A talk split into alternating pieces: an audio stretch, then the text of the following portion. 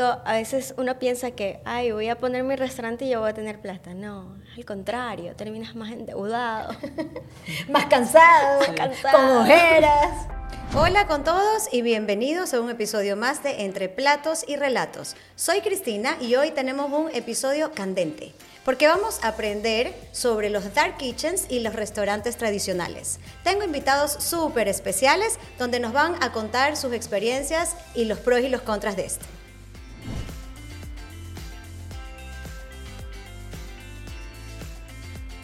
Estoy súper emocionada porque hoy tenemos a Rosa y a Edmundo de Mini Stacks, quienes van a compartir con nosotros toda esta experiencia, la que han vivido y a dónde han podido llegar. Bienvenidas Rosa y Edmundo. Muchísimas gracias por estar aquí. Gracias, un placer estar aquí. Te agradecemos por, la, por más que todo la, la, invitación a este programa. Muchísimas gracias. Bueno, vamos a empezar y a profundizar sobre el tema. Eh, quiero que me cuenten un poquito sobre cómo inicia Mini Stacks. Ok. Bueno, Ministax inicia en el año 2022 eh, bajo la modalidad de eventos y delivery. O sea, empezaste como un dark kitchen. Sí, pero más enfocado a eventos. ¿Cómo nace Ministax? O sea, nace, ¿cómo nace la marca y cómo nace este producto delicioso y maravilloso que tú tienes? Claro. como todo negocio, emprendimiento nace una necesidad. ¿Sí? Entonces, estuvimos pasando unos meses fuertes eh, económicamente, entonces decidimos apostar por una marca, por algo propio. Entonces, eh, con los conocimientos de mi esposo, los míos, de administración, contabilidad, dijimos, bueno, tenemos diseño, tenemos marketing, tengo la parte eh, de, de administración, ¿por qué no fusionar esos conocimientos y hacer algo? ¿Y estos dotes culinarios son de Edmundo o son de Rosa? ¿Quién cocina aquí? No, es totalmente de mi esposa.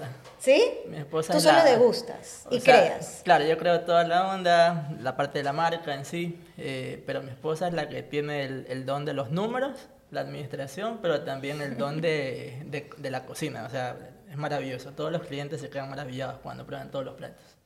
Cuéntame qué te inspira y cómo tomas la decisión de pasar de un dark kitchen a poner tu propio local. Por los clientes. ¿Sí? Sí. Eh, te cuento algo. Nosotros en cada evento, cada feria que teníamos, teníamos clientes que nos buscaban al lugar donde sea que íbamos a estar para seguir probando los productos. Claro, o sea, tu clave al inicio fue, aparte de ser un dark kitchen, estar presente en toda esta feria. Me imagino tú, con todo tu conocimiento, andabas como hormiguita buscando a dónde participar. O sea, estuvimos eh, primero en la parte de, trabajar la marca en sí, trabajar la parte de los panques, que fue lo más complicado al principio, traer las máquinas. De ahí comenzamos a ver, vamos a ver qué tipo de público tenemos que estar dirigidos y en base a eso comenzamos a buscar las ferias. La primera feria fue la más exitosa de todas. Esa fue la que nos dio esa patadita, la buena suerte y comenzamos a seguir en más ferias. ¿Esa en qué fecha le hicieron? Eso fue el 18 de agosto de mi cumpleaños. ¡Ah! fue la patadita de la suerte literal con tu cumpleaños. Sí, fue un jueves, pero fue la feria más fuerte de todas porque nunca habíamos estado en una feria. Claro, estaba meses antes, ya desde julio, junio, comenzamos con, toda la onda de, de la imagen, que el nombre, en un fin de semana lo hicimos, que la marca. Pero rapidísimo, en un fin de semana llegar a crear, bueno, tenemos un creativo aquí, ¿no? Es que tienes una herramienta básica, aparte del amor, tienes una herramienta básica de apoyo. No, eso siempre. Mucho la necesidad, porque estábamos, como decía eh, mi esposa, la parte económica eh, a mí me pasaba algo en el trabajo y teníamos que decidir rápido qué hacer, pues. Y fue la parte de la marca. Comenzamos con toda esta onda, construir el carrito, porque hicimos un carrito súper vintage para la parte de eventos, pero solo estamos enfocados a eventos. Al inicio. No a la parte, correcto, no a la parte de ir a, a ferias. Y de ahí comenzamos con las ferias. O sea, eh, nos metimos a ferias como para eh, contar con, tener contactos. Entonces, crear comunidad con tu marca. Exacto, entonces íbamos entregando nuestras tarjetitas, eh, conociendo a que prueben el producto y ir conociendo a personas y al final pues salió algo bonito y se trabajó tanto. Estuvimos en agosto, iniciamos en agosto la primera feria, tuvimos algunos eventos, algunos deliveries. Yo trabajaba en esa época eh, relación de dependencia. Eh, pero nos dábamos el tiempo. O sea, si teníamos que entregar algo en un fin de semana, lo hacíamos. un trabajo en equipo total. Exacto. Si teníamos un evento, tratábamos de acomodar los tiempos. eh, negociar con el cliente, sabes que puedo en tal horario, cosas así.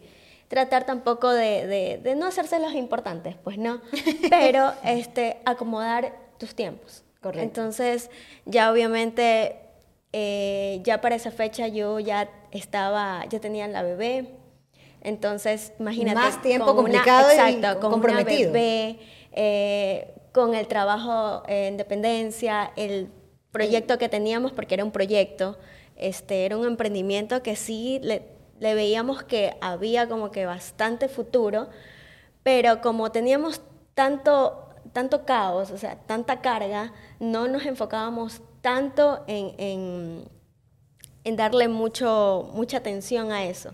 Pero teníamos los fines de semana para hacer lo que, los deliveries o los eventos.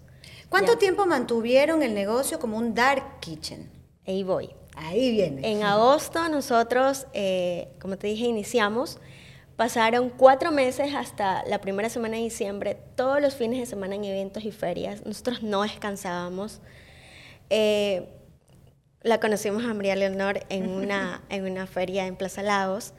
Y bueno, desde ahí fuimos segmentando nuestro público, eh, teniendo claro hacia dónde y hacia quiénes teníamos que, dar nuestros servicios, porque eh, siempre hay que priorizar eh, tu público. Correcto. Exacto. Entonces, entre agosto a, a, noviembre, nosotros ya teníamos como que una comunidad ganada. Entonces, para diciembre ya estábamos buscando un local. Así de rápido, sí, así de rápido. Entonces, fuimos a consultar algunas plazas alrededor de donde nosotros vivimos, porque no queríamos tampoco apartarnos, teníamos una bebé pequeña, entonces no queríamos algo tan lejos. Entonces, aprovechamos y pusimos el local en una plaza dentro de La Joya. Entonces... que está preciosa. Eh, es un lugar pues que conecta con varias urbanizaciones, varios sectores, es como que algo céntrico. Y ya tienes tu nicho específico ahí.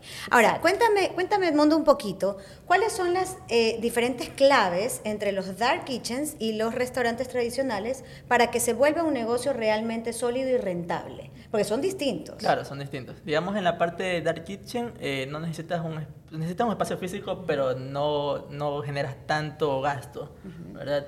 Eh, puedes tenerlo en tu casa propia, que es por lo general como comienzan todos los emprendedores. Digamos, en pandemia comenzaron así, todas las personas a generar estos emprendimientos de comidas rápidas en sus propias casas.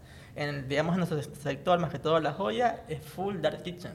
Hay bastantes personas en comida rápida. Eh, no tienes tantos gastos, eh, no necesitas tanto mano de obra, pero sí es la dedicación, el tiempo. En cuestión a restaurante es más complejo, es mucho más estrés. ¿verdad? Necesitas también invertir mucho más porque es el local, que los meses de pago, ¿verdad? Eh, las maquinarias, todo, la reconstrucción. Si te dan en cero eh, todo el local, tienes que, desde el piso, techo, todo, ¿verdad? Necesitas una fuerte inversión, ¿verdad? Y de ahí toda la parte del servicio al cliente, porque digamos en Dark Kitchen, lo bueno es que no tratas con el cliente, eso solo es por deliveries. O alguien puede ir a verlo, retira y se fue, pero en el restaurante es más dedicación porque necesitas que la persona vaya, ¿verdad? llamarlo, llamar la atención más que todo en redes sociales, en toda la parte de la comunicación. Viene el cliente y ahí viene todo el proceso de la experiencia, de tratarlo bien, eh, las chicas, todo, la comida. Es, es algo mucho más grande, es mucho más fuerte. Mucho más complejo. Correcto. Cuéntame, este, Rosita, dentro de las situaciones que ustedes han vivido, eh, algún tema específico que ustedes puedan considerar que sea muy rentable el Dark Kitchen y también a su vez en el caso del restaurante que ahorita ya lo tienen, que también te genere mucha rentabilidad. Una, una experiencia que tú me digas, yo como Dark Kitchen, para mí esto fue lo que me catapultó en generación eh, económica. Y en el restaurante, esto es lo que me llevó a crecer económicamente. Eh, lo que pasa es que todo depende del tipo de producto que tú vendes. ya. Entonces, en nuestro caso, eh, nuestro producto, nuestro negocio es muy rentable. Entonces, es poca inversión, poco costo, y tú, pues, obviamente enamoras al cliente con lo que ya le, el cliente quiera ponerle en su cajita, en nuestro caso, ¿no? Entonces, siempre tratamos de tener una ventaja competitiva sobre los otros negocios de cafeterías de waffles y pancakes, porque hay muchas waflerías, Pero nosotros quisimos como que hacer algo diferente, llegar a la parte mini. Entonces, siempre tienes que tener algo, algo competitivo, algo que te diferencie del resto. ¿ya? Entonces, eh, sí, los deliveries, obviamente tú no tienes gastos fijos ni costos fijos que pagar como arriendo empleados, eh, servicios básicos, etcétera, materia prima, eh, pero este, no tienes como que eh, tanta... Mm, presión. En el delivery tú no tienes presión porque tú manejas sus tiempos. Correcto. Entonces tú le puedes decir al cliente, sabes que hoy día no abrimos, me voy de viaje. claro. Pero tú en el local no. En el local sí o sí tienes que trabajar. Y te olvidaste de que tienes feriados y te olvidaste de que tienes que buscar la forma de cómo pagar tus deudas. Entonces siempre tienes que innovar. son diferencias abismales porque como te digo, depende de tu producto y depende del tiempo. Y ahí tú consideras que, por ejemplo, ahorita después de tanto esfuerzo que ustedes han hecho al momento de pasar de un dark kitchen en súper corto tiempo, que realmente es admirable y los felicito porque la marca es conquistadora, el color es conquistador, el producto es espectacular. Mi hija es fan, fan, fan número uno eh, de todo lo que ustedes hacen y cada vez quiere hacer plan con las amigas para comer los minis. Eso es un planzazo para los niños, así que tienen que pedirlo por Yumitos porque realmente van a disfrutar el sabor y la delicadeza y sutileza que tiene este producto. Pero también es importante, como ustedes dicen, comprender cuál es este proceso que te lleva a pasar de un dark kitchen y los riesgos, ¿no? Que te llevan a tener, no, aparte de los riesgos, todo lo que tú tienes que poner de tu parte, que ya es olvidarte un poco de la bebé, olvidarte un poco de tu otro trabajo, decidir a dónde tengo que dirigirme para poderle poder poner más esfuerzos y generar mayor ingresos al final del día. Dentro de todo esto, ¿qué experiencia es la que ustedes consideran que son los desafíos más difíciles que han podido enfrentar ya teniendo un restaurante? Físico. Algo así que sea lo más difícil, los días, eh, los horarios, la, la, tipo de cocción, el tipo de cocción del producto, qué es lo que ustedes les dicen, como que los limita un poco y dicen, ay, ahí es donde tengo una debilidad, ahí es donde tengo que atacar, ahí es donde necesito una ayuda. Claro, digamos en la parte de tiempos, eh, lo que nos está eh, dando un poco más de dificultad es la parte de la comunicación, del marketing. Mira que yo soy marquetero, experto, toda esa parte de las marcas, pero es por los tiempos. Digamos, yo soy docente, estoy trabajando en dos universidades. yo, no, yo no tuve que, no pude salir de las universidades porque tener un backup para poder algunos gastos también cubrirlos. Mi esposa sí tuvo que salir del trabajo porque necesitamos tener alguien ahí fijo. De planta. Claro, y cuando emprendes eh, con un restaurante no puedes darte el lujo, ah, no dejo a mis chicos y vean lo que hacen. Y la marca automáticamente se va a picar. O sea, el secreto básico es estar ahí. Estar ahí. Exacto. estar ahí. Eh, no puedes dejar tu negocio en una tercera persona. Correcto, no puedes, porque es tu primer negocio y tienes que cuidarlo. Y no puedo dejar a las chicas que me saquen mal los platos, porque ya no solo el restaurante es de mini pancakes y waffles, dulces, sino también salado. Se convirtió también en más platos, hay desayunos. Sí, tienen un menú maravilloso. Hay de todo. Pero tiene que estar alguien siempre de nosotros. Si no está Rosita, también estoy yo entonces, para ti tu desafío más importante ahorita es cómo comunicarle a esta comunidad que le gusta comer, eh, que somos todos realmente, porque no hay una persona que no le guste comer, todos nos gusta desayunar en la media mañana. Ese es tu desafío como marca, por decirlo así. Al momento que tú tienes un restaurante, el desafío más importante para ti es cómo conectas para poderle contar al mundo que aquí estoy, hello, tengo un local, vengan. O pídanme a través de Yumitos. Correcto, es que ese es el punto clave ¿verdad? Aparte de todos los productos que también sean súper deliciosos, pero la comunicación también tienes que no, no, perder, no perder ese punto. La publicidad es importante, ahorita estamos metiendo también con la parte de miles masivos, ver cómo llegar a más personas, ¿verdad? Y en base a eso vienen todos nuestros clientes, porque si no hay esa comunicación constante, lastimosamente las personas se dejan, se van para otra marca. Se te van en el camino, ¿no? Claro, se van, están yendo. Pero los enganchamos con la parte también de la experiencia que viven en el restaurante, porque todos nuestros clientes regresan porque tanto el servicio al cliente es tan bueno y también la comida lo complementa. O sea, es, un, mix súper bueno. Yo creo que eso es súper importante para ustedes poder, ah, bueno, no para ustedes, sino para todas las personas que están en un restaurante, eh, considerar ese punto que Edmundo acaba de, decir. Sí, a eso, eh, mira, hay un desafío súper importante en todos los en todos los restaurantes es la capacitación del personal. Mm. Y eso es algo súper complicado. O sea, tú debes encontrar un personal que de verdad te ayude. No puedes contratar a, a gente que solamente eh, se enfoque en que, ay no, yo me dijeron que haga esto y listo. No, pues, es un trabajo en equipo. Es un trabajo en equipo, Correcto. exacto. Y capacitar al personal, enseñarle cómo debe de montar su plato, eh, la experiencia del servicio al cliente, todo es un desafío. Ese para mí, que yo estoy 100% en el local, ha sido lo más duro. Lo más difícil. Encontrar un buen personal y que tenga esa chispa de captar cómo debe de hacer los platos. Porque obviamente tú tienes que segmentar, ¿no? Tu personal para servicio al cliente, el personal que tienes para cocina, pero también puedes tener a alguien polifuncional, ¿ya? Porque todos necesitamos aprender, todos aprendemos algo nuevo todos Totalmente. los días. Entonces, no puedes cerrarte en, no, a mí me llamaron para servicio al cliente y yo solamente Claro. voy a estar ahí paradita eh, o paradito, nada más esperando y listo. Como host. Hola, buenos días, bienvenidos. No. Hasta aquí. Y el resto, Entonces- mira cómo te atienden y quién te pide, o sea, quién te Entonces, sirve. actualmente eso es importante, o sea, que los jóvenes que están buscando trabajo tengan esa apertura, Iniciativa. esa, esa iniciativa de que no solamente van a hacer una sola cosa, tienen que aprender de todo, porque se empieza desde lo más bajo. Así es donde tú llegas a- hasta donde es. quieres estar. Entonces, sí, para mí el desafío más importante, mucho más de que el marketing, todo esto, es el personal. Claro, imagínense esto. O sea, aquí tenemos dos eh, esposos, felizmente casados, que iniciaron un negocio de Dark Kitchen y pasaron a ser un restaurante. Pero miren las diferentes perspectivas que cada uno tiene, cuál es el desafío para cada uno. Aquí en este caso, Rosita nos dice que ella está en planta y su desafío más importante es el manejo del personal dentro del local. Pero Edmundo, que está detrás de cámaras, backstage, es conectar con esta comunidad para que la gente te conozca y mover tu marca. Creo que cuando ya tienes un restaurante, al tener una inversión, corríjanme si me equivoco y me encantaría que la gente pueda comprender esto de aquí. Cuando ya tienes un restaurante, ya tu estrés cambia.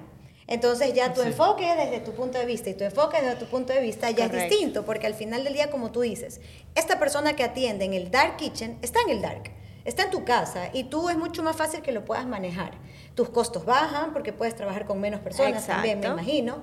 Y al momento en que ya migras a hacer una marca con un restaurante, que al final yo creo que todos los emprendedores esa es su gol. Su meta. Correcto. Y su meta, porque yo no quiero quedarme chiquito para toda la vida, yo quiero que mi marca crezca y tener una inspiración que el mundo me ayude hacerlo, como Correcto. crear una marca, poner un logo, eso es importante también. ¿Cómo llegaron a tener Ministá con estos colores tan encantadores para que realmente conecten, ¿no? Y luego no tener que hacer una transformación al momento que te pasas a hacer un restaurante. Claro, es que al principio teníamos otro color. Ah, mira. Era diferente y de ahí lo cambiamos, pero porque necesitaba llamar mucho más la atención, ¿verdad? Eh, y también generar esa parte de la ternura con este color rosa, que es un color rosa súper complejo, no es tan... tan No es ni rosa, ni no, fucsia, no, no ni... es tan, ni tan claro ni tan oscuro, es un término- no es rojo tampoco, ¿verdad? Pero sí nos tocó un poco de tiempo, pero al principio era como doradito y no me gustaba porque se me perdía. Comenzamos a cambiar la onda y llegó al color indicado. Claro está, nos ha sacado un poco en la parte de empaques, llegar al color específico, que el Sí, pantón, que, el- que el acá, el otro punto, pues las redes sociales, o sea, fue un dolor de cabeza. Que cuando vemos una caja al principio nos mandaron rojo, no, ese no es mi color. Claro. Y ahí fue todo ese La relajo. lucha ahí Sí, entre llegar lucha a encontrar el punto perfecto de, de esto de Correcto. aquí. El nombre también, eran bien diferentes nombres. Sabíamos que íbamos a hacer mini, pero no sabíamos con qué acompañarlo. La parte de stacks, la palabra es la parte de, de apilar, de poner un, un elemento encima del otro, que ese es el concepto. Eh, Y de ahí ya viene toda la parte de la estrategia de la imagen, posts, videos, que es bastante, es, es importantísimo meterle toda la onda de, de videos interactivos, que las personas conecten mucho más rápido con lo que vendemos. Ahora, esta inversión que ustedes lograron hacer, que gracias a, a Dios y a, a- a los buenos productos que ustedes pueden mover dentro de su marca, eh, es importante, no es un estrés. ¿Cómo lidiaron ustedes? Porque es impresionante. Cuando tú tienes un socio es difícil. Pero si tu socio es tu pareja, es más, Más difícil. difícil. Porque Obvio. ¿cómo llegas a lidiar a que Sí. esto no interfiera en la relación? No es que me quiero meter en la vida personal, No, por si acaso, pero es importante también entenderlo un poquito. ¿Cómo haces que esta sociedad que son dos mundos distintos. Tú piensas, porque somos seres humanos, entonces Claro. tú piensas de una forma, tú piensas de otra, tú tienes la idea de que quieres con dorado, tú tienes la idea de que quieres con fucsia, pero encima somos esposos y llegamos a la casa a seguir juntos, ¿no? Y a ser mamá, papá y a convivir. O sea, ¿cómo este proceso de llevar un negocio cuando eran dark, estando juntos pegados, y ahorita, bueno, ya están un poco más distantes, por decirlo así, porque ya tienes un restaurante, pero ¿cómo manejas emocionalmente esto que no afecte tu vida personal y que no afecte tu negocio? Mira, Es difícil, dice. es difícil. o sea, sí afecta. ¿Sí? afecta. Eh, no al 100%, pero hay momentos en que yo al menos a veces lo quiero matar. Sí. Porque am, yo sé que Ay, él... Ya no quiero en- entrar a la cocina, ya no. Exacto. No más, no más. Él está prohibido entrar a la cocina. ¿Ya? Yo solo afuera Red con los flag pancakes. contigo en la Es que yo no soy bueno para cocinar, pero necesito- yo solo hago los pancakes, café, que... Ah, pero sí haces, pues. cliente, pero No, Rosita cada, hace la cada- parte cada más fuerte persona tiene todo. su rol. Claro, cada uno tiene su rol. Él, él sabe muy bien que a cocina no puede entrar porque me entorpece. ¿Ya? Más que todo porque tenemos un espacio muy pequeño. Entonces imagínate, él es alto y todo lo demás, y la cocina es pequeña y uno se mueve, y, y en la cocina uno tiene que moverse, mover aquí, mover allá, cortar aquí, que vírate, fríe, o sea, no. Y tengo un estorbo. Y tengo un estorbo. un estorbo con amor, por si acaso. No, mentira. No, tampoco así. Pero bueno, o sea, hay situaciones que a veces la paciencia también juega un rol importante. Por supuesto. Ya. Pero Aprender a separar, creo, más que la paciencia. sí, sí. O sea, él sabe muy bien también que en la parte de negociación con proveedores, que los pagos, todo eso lo debo manejar yo. Rosita es la dura. O sea, Sí, él prácticamente. él se enfoca en su estrategia de marketing, en sus diseños, a veces en lo que yo le digo y lo que yo quiero enfocar también, porque ese es otro, otro tema, otro, otro, Interesante, otra cuéntame. pelea, otra pelea. Cuéntame, porque, cuéntame. Porque muchas veces él quiere promocionar o quiere hacer, subir cualquier cosa. Y le digo, no, no es lo que a ti te gusta, es lo que yo me doy cuenta de que al cliente le gusta. Y lo que yo quiero y qué es lo que se mueve más, qué es lo que va a salir más. Entonces, muchas veces eso, hay como que Una fricción. no hay, eh, no entiende ese punto, que a veces uno como pasa más tiempo con el cliente, sabe qué es lo que le gusta y qué es lo que quiere ver, ¿ya? Entonces, a veces al cliente le gustan las fotos o los videos que sean naturales, que sean espontáneos, no algo... Está bien a veces fotografía profesional, etcétera, pero eso le aburre al cliente. Hasta a mí me aburriría ver algo tan perfecto que al final cuando te lo presentan no es lo mismo. Sí, no, es, es importante Claro. que, que lo que vayas a comunicar sea lo que realmente vas a Sí, ver y al vas a comer. Claro, al principio con las fotografías era eso. Yo quería algo súper retocado, que el ahí. fondo, que todo. Pues no, solo el fondo del local y se acabó. Ya también, las fotos, tal y cual como están en el menú, te la entregan. Y todas Exacto. las personas que vienen, ah, es igualito el menú. Eso es igualito. Porque no pierdes la expectativa de tu cliente, pierdo. ¿no? Claro, y ahí comenzamos a conectar mucho más con las personas. Y aparte, cuando ya prueban el producto, se quedan encantados.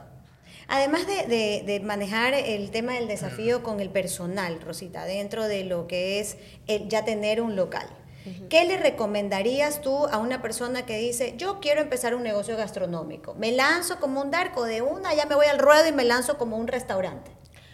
Investiga. ¿Sí? Tienes que investigar muchísimo. Nosotros, obviamente, antes de poner, eh, de encontrar esta idea de negocio, que la vimos en redes sociales, todo lo encuentras en redes sociales. todo. eh, quisimos, como te dije al principio, crear algo, una ventaja competitiva, que me diferencie. Entonces, siempre el plus que tú le pongas a tu producto es la- al final de cuentas tu valor agregado. Eso es lo que va a, a valer la pena. ¿ya? Entonces, en nuestro caso, ya estábamos aburridos de ver lo mismo, los waffles grandes, lo mismo que, que la gente comía, que sus pancakes. No. Quisimos encontrar un concepto diferente que es el nombre de los stacks. Entonces, eh, ahí viene la parte de los mini. Entonces, quisimos como que, ok, vamos a hacer la parte mini, enfocarnos en esa parte y luego abrir nuestro portafolio de productos con base a pancakes y waffles. ¿Cómo Ya. lograste aprender? Bueno, ya me contaste que sí tenías un poquito de experiencia, pero la gente que no tiene experiencia, ¿cómo sabe cuánto debe de costar mi producto? Eh, ¿Cómo saco el costo versus lo que voy a, a generar?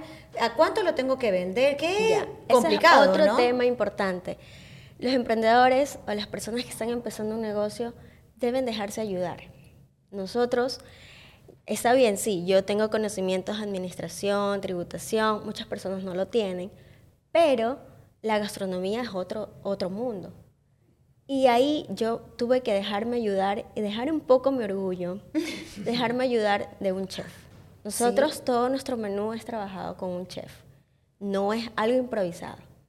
¿ya? Entonces aprendí a costear, aprendí qué proveedor eh, me sale mejor, a veces la calidad, a veces uno porque, ay, este me cuesta menos, pero pierdes calidad. Pero no, al final de cuentas la calidad de los productos es lo que por el cual el cliente va a regresar. Correcto. Entonces, eso, o sea, dejarse ayudar, no siempre pensar que uno tiene la razón, salir de tu zona de confort, o sea, esos son unos de los tips que hemos aplicado y que, bueno, poco a poco hemos estado construyendo la marca. Eh, tampoco es que obviamente somos millonarios, pero este, vamos como que recuperando poco a poco esos tres meses, cuatro meses difíciles. Ahora vamos a cumplir ya seis meses. Seis meses. Seis meses con, con, con, el negocio. Entonces estamos en ese proceso de aprender qué, qué sale bien, qué no sale, qué quitas del menú, qué agregas. O sea, todo eso es un proceso.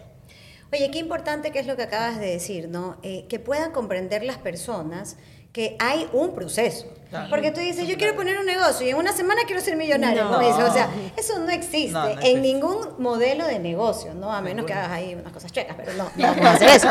Entonces, eso no existe realmente. Pero qué importante que es que la gente pueda comprender esta parte de aquí. ¿Qué es lo que tú consideras que realmente es la parte como más difícil de esto? Porque la gente, como te digo, o sea, es, yo hoy voy a invertir 10 dólares, me invento. Ese es mi negocio. En una semana quiero un retorno de 100 aguanta, que eso no es real. No, no pasa. Aquí a uno o dos años eh, ya para recuperar y poder también ganar más clientes, porque al principio es demasiado complejo eh, que te conozcan. Estando puedes estar en un sitio, pero las personas pasan y pasan y seguimos ahí esperando que hagan más. La, parte eh, de la recuperación del dinero no la ves al instante. Y no puedes rendirte, porque hemos estado, digamos, en, en nuestra plaza y hay de otras marcas que se están rindiendo. Son nuevas y se rindieron. Y no es la constancia. Tú no estás ahí. Tienes que estar siempre, como decía hace un momento. Tienes que estar constante. Si es tu primer restaurante, tú no puedes irte a la playa. No pienses en feriado. Se te acabó la temporada. Se te acabó la temporada. Te vas un lunes si que quieres un ratito y regresas a trabajar más tarde. Porque los lunes también yo decía, no, no abramos. Y Rosita me decía, abramos a las 5 vamos, si van a ir, no van a ir clientes, me decía en mi mente, y vienen más clientes que otro día. Todos los días no son iguales tampoco. Me gusta esa risa de Rosita como diciendo, siempre tengo la razón. Sí, es verdad. Tengo. No, eh, hay veces que, no, que claro, no hay días buenos, hay días pero... malos. Hay días buenos y malos. Sí, eso es, eso es importante también, ¿no? Claro, no te puedes rendir, no es porque un día no vendiste tanto que querías vender, al otro no vas a querer abrir. Claro, te deprimiste y ya dejaste sí, el tienes que estar positivo siempre. De ley te va a generar esa tristeza, que, preocupación, que el estrés, porque es un estrés que yo quiero no estresarme porque no puedo estresarme, eh, decirle a Rosa estoy estresado. Pero que es peor porque también le paso ese estrés. Claro, no. Y ese peso, porque estamos pensando. Solo uno se puede estresar. Sí, Aquí los dos estresados no funcionan. uno tiene que estar positivo, ¿no? Vamos, ya mismo viene, ya mismo viene, ya mismo vienen algunos clientes. Entonces sí hay un desafío importante al momento de pasar a ser un restaurante. Claro, tienes que ver qué días son más, hay que ver qué promociones se pueden hacer. Claro, tampoco muchas promociones porque también no, no está bien hacerlo. Pero hay que ir midiendo esos puntos eh, bajos, ver cómo lo recuperas, aprovechar estas fechas que vienen, digamos, el 14 de febrero, que es súper bueno.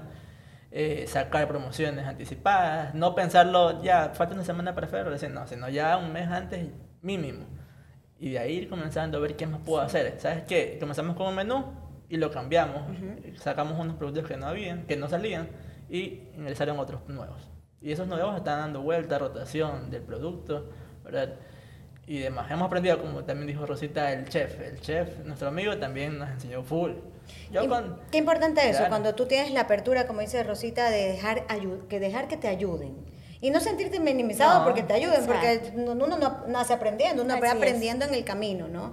Entonces, como para tener un pequeño resumen, al final del día no es malo tener un dark kitchen, ni es malo tener un Tampoco, restaurante. No. exacto. Ni es malo que tú inicies con un restaurante, pero sí tienes que tener un conocimiento y comprender toda la complejidad de tu negocio detrás de cámaras, ¿no? Antes de iniciarlo, al final del Claro, día. porque piensa bueno que, ay, qué bacán, va a tener un restaurante, va a tener. Me va a hacer plata", pero famoso. no, pero no, pues tienes que estar ahí, pues. No, y también tienes que tener en, clara, en claro qué estrategia quieres, qué meta quieres. Nosotros, por ejemplo, nuestra estrategia era primero que la marca, la gente la conozca. Entonces, en eso nos enfocamos. Muy aparte, si yo ganaba o perdía en las ferias, que normalmente uno en las ferias no gana. O sea, recuperas, pero a veces pierdes. O te quedas tablas, O te- como se dice. exacto. Entonces, eh, era un desafío grande. No, nosotros nos metíamos a ferias que había que pagar bastante. Y aún empezando. Pero aún así era el sacrificio. Era como dice mi esposo, la perseverancia, la constancia de que tienes que construir una marca. Entonces, esa fue primero nuestra estrategia.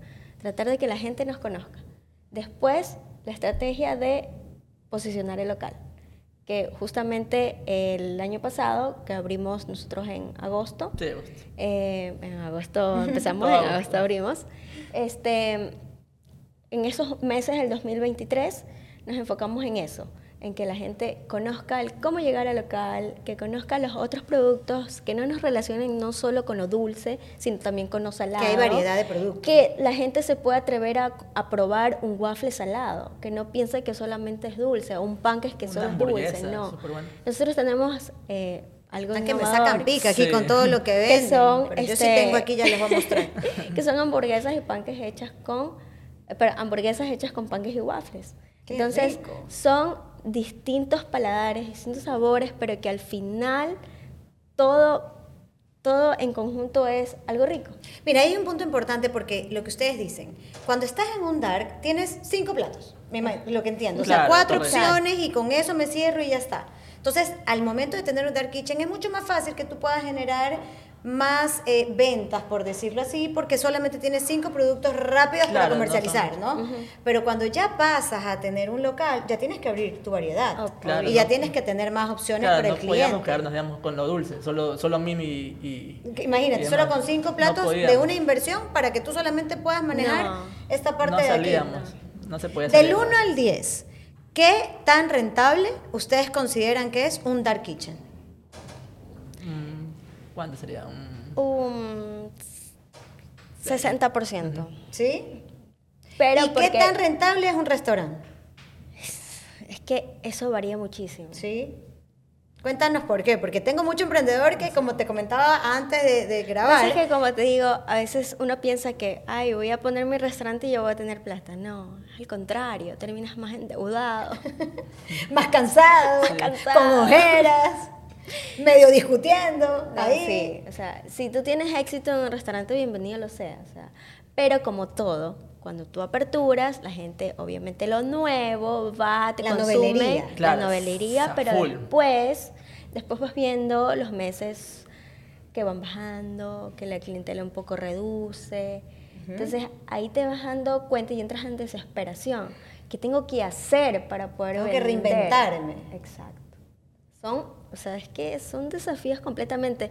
En tu dark kitchen tú estás más relajado, o sea, no, no tienes tanta responsabilidad sobre ti. Pero en un restaurante sí, porque tienes empleados que necesitan que tú les pagues. Correcto. Y sea como sea, tú tienes que cumplirles. Así tú cierras el mes con las completas, tienes que pagarles. Porque ellos tienen sus necesidades. Correcto. Entonces hay también ese tipo de empatía. ¿ya? Nosotros, gracias a Dios, con nuestros empleados somos puntuales en sus pagos porque sabemos que ellos necesitan también. Entonces, a veces cuando abren un negocio, eh, tratan como que de pagar menos a la gente. Entonces, es como que yo he estado en ese lado, en el lado de ser dependiente y en el lado, pues ahora de, gracias a Dios, tener nuestro negocio. Y sé que se siente, que, que no te cumplan con un pago, con un- que no te paguen tu sueldo a tiempo. Y obviamente ahora en el lado que yo tengo que pagar. Tengo que buscar la manera de cómo cubrir eh, que los gastos de, de materia prima, del arriendo, de marketing, Todas esas Y todo eso cosas- te genera estrés al final del día porque es cómo hago, cómo vendo, ¿Cómo cómo, cómo, saco para pagar cómo genero todo? más, ¿no? Y no solamente tienes el peso de tu negocio, tienes el peso de tu familia. Claro. Ya. Entonces hay que aprender a dividir pues eh, las responsabilidades. Qué, qué, qué lindo, la verdad, tenerlos aquí. Me Sí. encanta porque al final del día es una historia, es linda de amor. Los felicito que puedan superar cualquier tipo de adversidad dentro del trabajo, porque siempre hay diferencias, como lo dijimos hace un Claro. rato, pero que el amor se, pare- se, maneje, se maneje y se mantenga intacto entre ustedes, eh, que puedan ser realmente un equipo al momento de trabajar y poder crecer de la manera como lo han hecho es totalmente gratificante.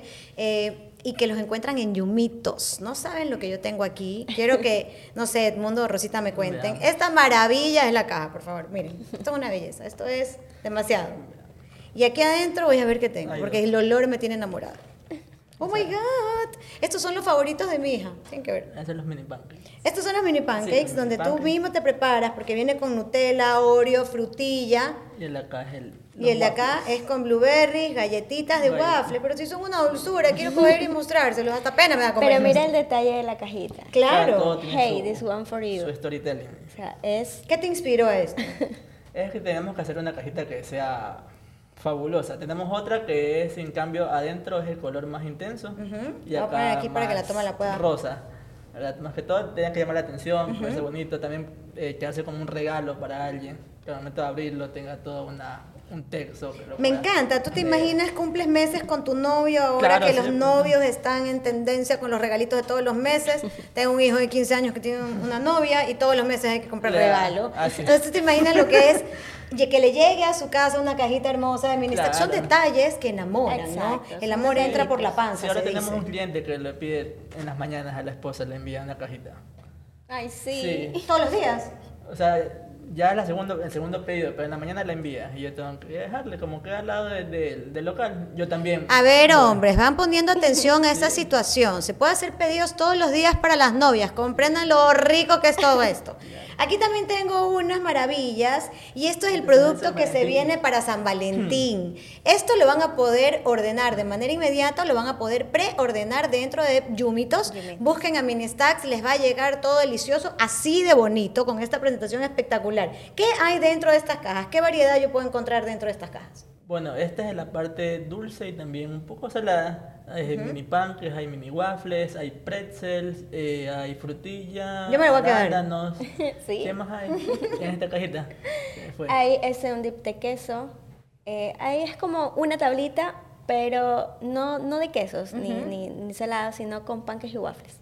Que, eh, aparte que la presentación enamora, así de sencillo. Yo creo que como ustedes dicen, ¿no? El, la- el secreto del negocio es estar ahí, constante, Claro. eh, por lo que comprendo y al final del día el último mensaje que creo que podemos darle a los emprendedores es, puedes iniciar con una Dark Kitchen, arriesgate, Correcto, hazlo, sí. y cuando tú creas que ya estás en este punto exacto de tu, ver tu negocio, que ya tienes mucha demanda, puedes lanzarte a crecer, ¿no verdad? Claro, es que al principio también uno se lanza, emprende, pero digamos está sin trabajo. Emprendes, llega otro trabajo nuevo Y ahí te olvidas. Y ahí viene, ya se quedó ahí. Ya Quiero un consejo de parte de ustedes dos para todos estos emprendedores o microempresarios gastronómicos eh, que quieren empezar o transmutar su negocio como ustedes lo hicieron. ¿Qué es lo que ustedes le pueden decir? La cámara es toda de ustedes. Que salgas de tu zona de confort. Importantísimo. Importantísimo. Que ahorres. No todo lo que te ingresa te lo tienes que gastar. Y bueno, obviamente, algo que te difere- diferencia del resto.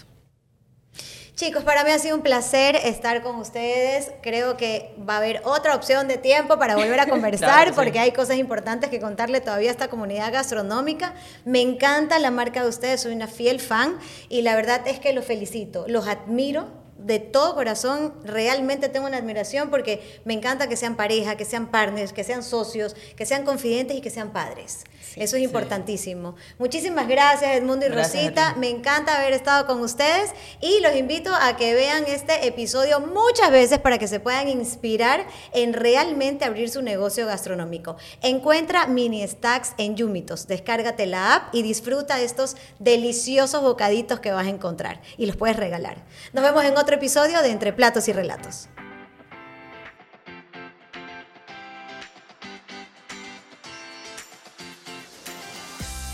Como quieran. Hola, soy Cristina y mi doble identidad es ser Titi. Vamos a averiguar qué es lo que nomás vamos a encontrar en el nuevo menú que tiene Ministacks y que lo van a poder degustar desde Yumitos. ¿Nomás? Ni me acuerdo yo. Acuérdense que yo hablo y no recuerdo lo que hablo. Y No. que ni sé qué dije, pero ok. Iba a decir lo mismo. No más. Ok. Hasta amiga.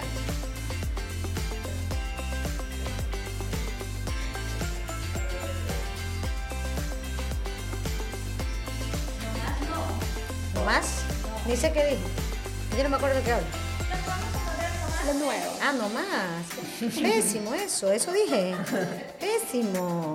Qué barbarie. Se me pega. No estés diciendo nomás, que nos retan. A ver, entonces vamos a